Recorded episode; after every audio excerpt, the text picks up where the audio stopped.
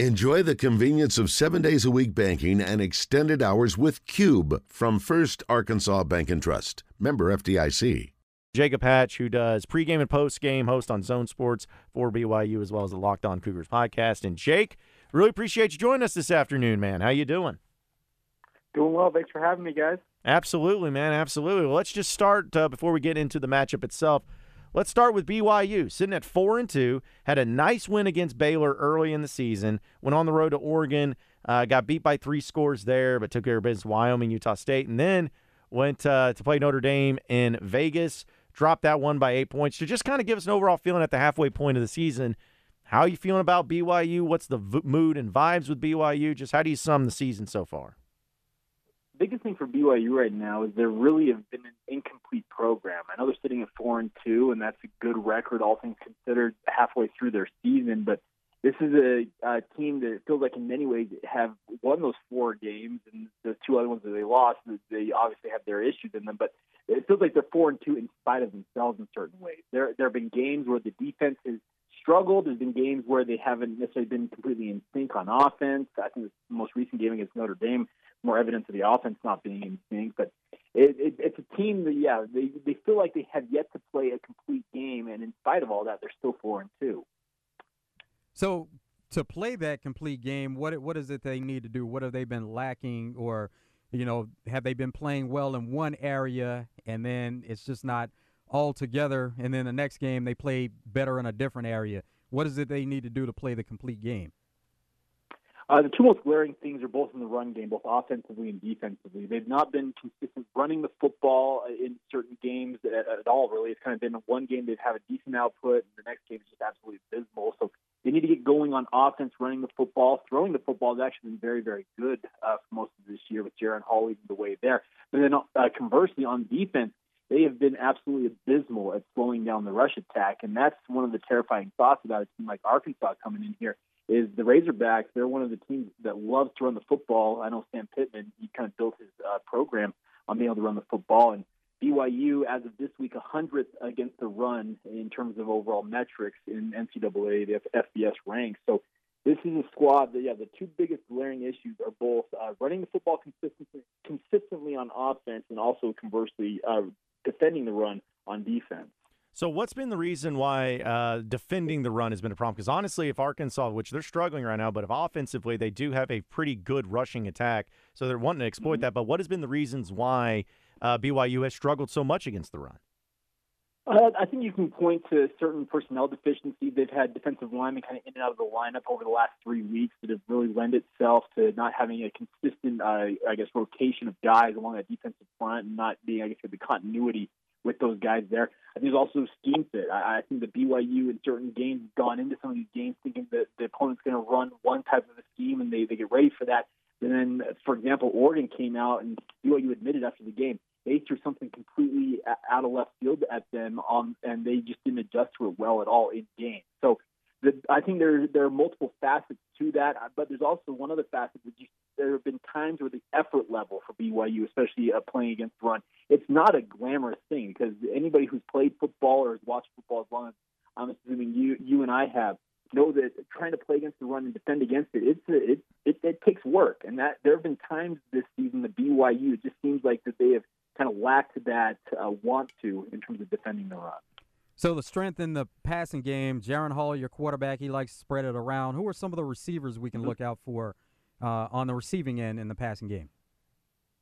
Well, this year they started out the season not having uh, either of their top two receivers healthy in any game until this past game against Notre Dame. Those are Puka Nacua and Gunnar Romney. Both of them considered to be NFL draft prospects, and they had kind of been one of the available one game. The next week, the other guy would not be available. So they've actually, mentioned, spread the ball around a lot this year. But having both of those guys back together, they both played against Notre Dame and figure to play again this week against Arkansas will be a boon for BYU in the passing game. But the the issue in the Notre Dame game is they struggled to get the ball to either one of those guys with any consistency, and that that was a big glaring issue in this game. So if they can get the ball consistently to those playmakers in Nacua and Romney, but then also get the ball out to some of the new guys that have stepped up in recent weeks, guys like Kody Epps as well as Chase Roberts, that's going to give BYU the opportunity to get back to doing what they do in the passing game. And like I said, most of the season, their passing game has been absolutely stellar. Now, you mentioned the receivers have been getting back in the lineup Mhm. dealing with some injuries. Jaren Hall is dealing with an injury also, right? Yeah, he, he he's banged up. That's the official terminology that Kalani Sitake and his coaching staff have talked about. Uh, Jaron comes on the radio station that I work for every single week, one of my sister shows, and his quote uh, when he was on yesterday was, "If I played last week, I'm playing this week." That that was his quote. Uh, he is a guy that he's dealt with numerous injuries during his time at BYU. Actually, cost him an entire season in 2020 when Zach Wilson really came to the forefront for BYU. Uh, he was right in the mix for that starting job that year before suffering an injury in training camp, and it's kind of been the story of his BYU career. He's had just multiple injuries pop up, but I think he's fully intent. No matter what this injury is, there's no official word on what it is, but he is fully intent on playing this game against Arkansas. We're speaking with Jake Hatch, who is the host of the BYU pregame and postgame on Zone Sports Net here on the Jones and Sun Diamond and Brown Fine Jewelry Hotline. Uh, so, Jake, obviously, I know you guys have been previewing Arkansas and uh, what they're bringing to the table. They're on a three-game skid when they started off uh, pretty strong at three and zero. But what you've been seeing from Arkansas, what you know about Arkansas, uh, what do you think are some of the things that uh, could cause some problems for BYU that Arkansas has? But also on the other side, what things do you think BYU will really be able to exploit? Well, I, I think the biggest thing for me is uh, KJ Jefferson just looks like to me he is just one of those guys who's a one man wrecking crew at quarterback. And BYU traditionally in the Kalani Sitake's tenure, when they've faced a quarterback the caliber of Jefferson and everything I have read slash heard is that he's back this week. I, I believe Coach Pittman said it's going to be a normal week for him, and that's that's the major concern for BYU. The guy who can both run and throw like Jefferson, he's just an absolute animal at 240 pounds. I think to make life miserable for BYU's defense he's just so good and so multifaceted. I think that's going to make things tough for BYU. But in terms of what BYU might be able to exploit on their end, is going back to that passing game. If Jaren Hall is on point, these receivers are ready to roll. I think BYU can take advantage of uh, what should be. Well, I'm not said it green, but there was, a, it was a fairly young Arkansas secondary. What I was reading up on in the preseason. I know that they played half a year at this point, so they should be pretty seasoned up at this point. But I think that BYU believes that they're they've got some athletes out there at wide receiver, and I guess their hope is they can exploit that a little bit. Now, um, Arkansas's running game is the strength of the team, but if BYU loaded the box and tried to put a stop to Arkansas's running game and wanted Arkansas to attack a different way or try to go about their attack a different way, what does BYU's pass defense look like? Look like if Arkansas has to adjust and uh, maybe pass the ball a little more? Uh, th- that's a great question. And the thing about this is, I think BYU's cornerbacks on the outside are actually very, very good. They've got a pretty um, high level uh, group of about four cornerbacks that they feel like are very capable of going man on man. Where I think they are lacking in pass defense is some of the youth they have in the safety ranks. Malik Moore has been a four year uh, part time starter for BYU. He's been a starter for the last three years full time, and he is out uh, with a broken hand right now and that's leading two uh, redshirt freshmen to man the safety spots into their starters in both uh, Micah Harper and Talan Alfrey. Those would be the two guys you'll likely see starting for BYU in this game. And I think uh, if Arkansas needs to attack in the passing game, I'd attack across the middle and force those safeties, those young safeties, try and trick them with your eyes and see what you can get there because that seems to be the weak spot in BYU's pass defense. Yeah, Jake, continuing on with uh, BYU defense, I saw some statistics about them too, where uh, sacks, they rank 102nd in the nation, tackles for loss, 112th in the nation, and then in takeaways, 106. They've only had six takeaways this year. Uh, has that been pretty problematic, or is that kind of the, the type of defense that they run where they, they're a little bit more conservative on that? Because honestly, uh, I, I, was a little surprised because I thought that they would be uh, better at st- getting at least to the quarterback a little bit more and getting a few more turnovers as well. Well, you, you're you're saying exactly what BYU fans want to say that they would love to see an uptick in takeaways, to see an uptick in sacks, tackle for loss, all that stuff. But BYU, a lot of the the tenure that Kalani Sitake has been here at BYU, they've played a fairly passive, bend don't break style of defense, and that lends itself to less of those takeaways, less sacks, less tackles for loss. It's not as attacking as I think most people would have hoped and or expected it to be. So I think the expectation this week is BYU. They will bring pressure at times, and they'll try and generate a pass rush with three and four man fronts. Will also drop in the majority of their guys into coverage and pass sets. But they are a team that really wants to keep things in front of them and rally to the football and make tackles there. So it's just uh, it's more of a byproduct of the scheme where it's more passive rather than attacking.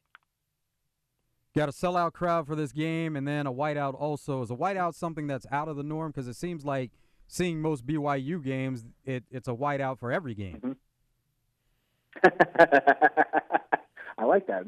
Nicely done. Uh, no, the, the, the whiteout's actually been kind of a recent thing. In the last four or five years, they've kind of picked a home game annually where they decide to wear their white uniforms. They are debuting a brand new helmet this week. I don't know how many Arkansas fans have seen this. You can go on social media and find it. It's a hand painted cougar on the side of the helmet, and it's actually it's a royal blue look, and I think it's actually pretty slick looking, all things considered. There have been rumors of this for a couple of months, and they finally de- de- they're finally debuting them this week against Arkansas. But the whiteout, yeah, it'll be a, it'll be a fun time. Uh, one other thing is there's going to be I've talked with you guys, I believe, in the past about the cougar tails, uh, the the foot and a half long maple bars that got out here at BYU, kind of a unique novelty to BYU football games. They're going with what, a special chocolate edition of those this week. So if you're a Razorback fan coming out this way to Provo, make sure you pick up one of those and give it a shot. Well, that actually was. Uh, I want to ask you a few things about Provo and just about because we talked about the atmosphere yeah. and everything. So, kind of just for people who have never been to a BYU game or going there for, because I'm going to be making the trip out there too. Mm-hmm. But uh, traditions, things that go on during the game, before the game, at like what are some of the things that people can watch for that uh, is unique unique to BYU that they have uh, on game day? So in terms of game day atmosphere, you, there's a thing right outside the stadium. There's a road called Canyon Road, which runs right next to the LaVell Edwards Stadium out here in Provo, and BYU actually closes it off on game days, and they have what they call Cougar Canyon. It's got all kinds of booths, live band, all like cheerleaders. Other BYU teams show up and uh, sign autographs. There's food there. That's actually something. If you're a Razorbacks fan and you want to kill some time before the game, I'd encourage you to just walk down the street and kind of enjoy the atmosphere there as part of that, about two hours before the game, they do have what they have the Cougar Walk, and a lot of teams do this type of thing. But the BYU football team, they park at the north end of Cougar Canyon. They walk all the way down to the south end and go into the stadium while letting fans uh, interact with them, high five them, all that type of stuff. They make their way into the locker room be ready for the game. So those are two things very close to the stadium. Uh, right now, we're in the height of fall here in Utah. If you've got some extra time coming out this way, the fall colors are up on the mountains. You cannot uh, you cannot miss that. I would encourage you to get up into the canyons. They're only a 10 and 15 minute drive from Provo. You get up into what they call Provo Canyon. The colors here are absolutely incredible this year. We're actually one of our best falls in terms of the overall changing of the leaves and that type of stuff. So if you want to get up and check that out, Sundance Ski Resort, uh, Robert Redford, of course, the famous actor, founded that. It's right up the road from BYU as well. If you want to get up in the mountains a little more and explore up that way, and there's also a, a I'd say call I'd call it a budding but thriving up uh, tailgating scene as well. So I know that a bunch of Razorback fans are probably looking at tailgating. There are lots for that, and I encourage you to give that a shot if that's what, up your alley as well. What's the convenience of getting back and forth from Provo to Salt Lake City? It's not that far away, and then what kinds of things can you do around Salt Lake City? Uh, Salt Lake City's got pretty much everything you could want. Uh, there's actually going to be a Utah Jazz preseason game Friday night. I happen to work for the uh, team affiliate or for the broadcast only Utah Jazz. They'll be taking on the Dallas Mavericks Friday night at Vivint Arena. You can get to Salt Lake uh, very, very easily. There's mass transit takes between Provo and Salt Lake very quick, about an hour's told uh, time on that. If you want to drive it, you can do it in about 40 minutes. It's not a bad drive at all. Traffic out here relatively light, uh, and that's the nice part is you can get anywhere you need to get pretty quickly. Also, the good thing about Salt Lake is they've got a very, very diverse food scene. No matter what type of food you're looking for, Salt Lake City's probably got an option for you guys. So that's the good news is there's multiple options. Want to watch uh, some NBA hoops? I know it's preseason, but you can watch Utah Jazz and Dallas Mavericks. Maybe see Luka Doncic in action. That's your option to do that Friday night.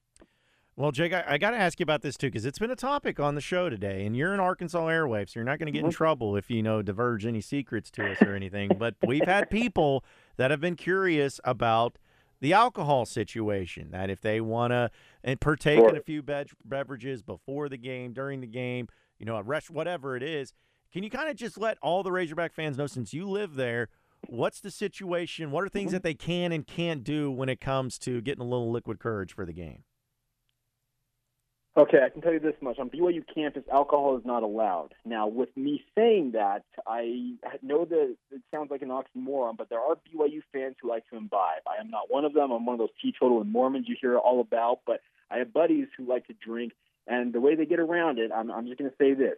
You have a Dixie cup and you just hide the other evidence, you'll get away with it. Uh, I've seen it happen. I've seen cops show up, and they have been none the wiser in many circumstances. So that's the way to get around it The other good uh, thing is, there are some bars in Provo uh, that you can go to if you want just get over to the bar scene in Provo. Salt Lake has got just an absolute awesome uh, scene in terms of craft beer. There are multiple homegrown breweries here in the Salt Lake area that you can check out as well. So if you want to imbibe, they've got it for you here in here in Utah and Provo. All right, because yeah, I know that was something that uh, people are worried about. You know, because here, here in the SEC, you know, tailgating and all that stuff's a Yeah. big part of that. In fact, Yeah. I think it's just a few years ago, Ar- Arkansas finally uh, allowed alcohol sales in the stadium. So they kind of been spoiled a little bit. So they just want to make sure that they're coming in prepared and uh, how they need to do it. So, uh, but yeah, that because that's another thing They'll, too. they'll be able, they'll be able, they'll be able to get it. Yeah, I, I'm not, I'm not, I'm not, I'm not concerned that they won't be able to find uh, their liquid courage if they need to get it pregame. okay, that's that's important because some guy called us in uh, earlier talked about setup drinks. Is that a thing? Do you know anything about setup drinks? I have not heard Okay, about this. so- What did, what did he have to say? I fill me in a little It, bit. it, it was saying that if you go to a certain places or restaurants or whatnot, you can have it. They call it a setup drink, where they'll give you like part of the mixer, but then you got to go out and get your own liquor and bring it in, and then make it yourself. I, I he could have just been trolling us, but that's what he was bringing up out there Yeah, as, a, that- as a setup drink. That sounds like uh, maybe a bygone era of Utah liquor laws. Uh, liquor laws out here in the state have been interesting in the past. It might have been a bygone era that he maybe was here for. I can tell you this much: you can go to any establishment here in Salt Lake or Provo that does have alcohol, and you can you can get whatever you want, pretty much.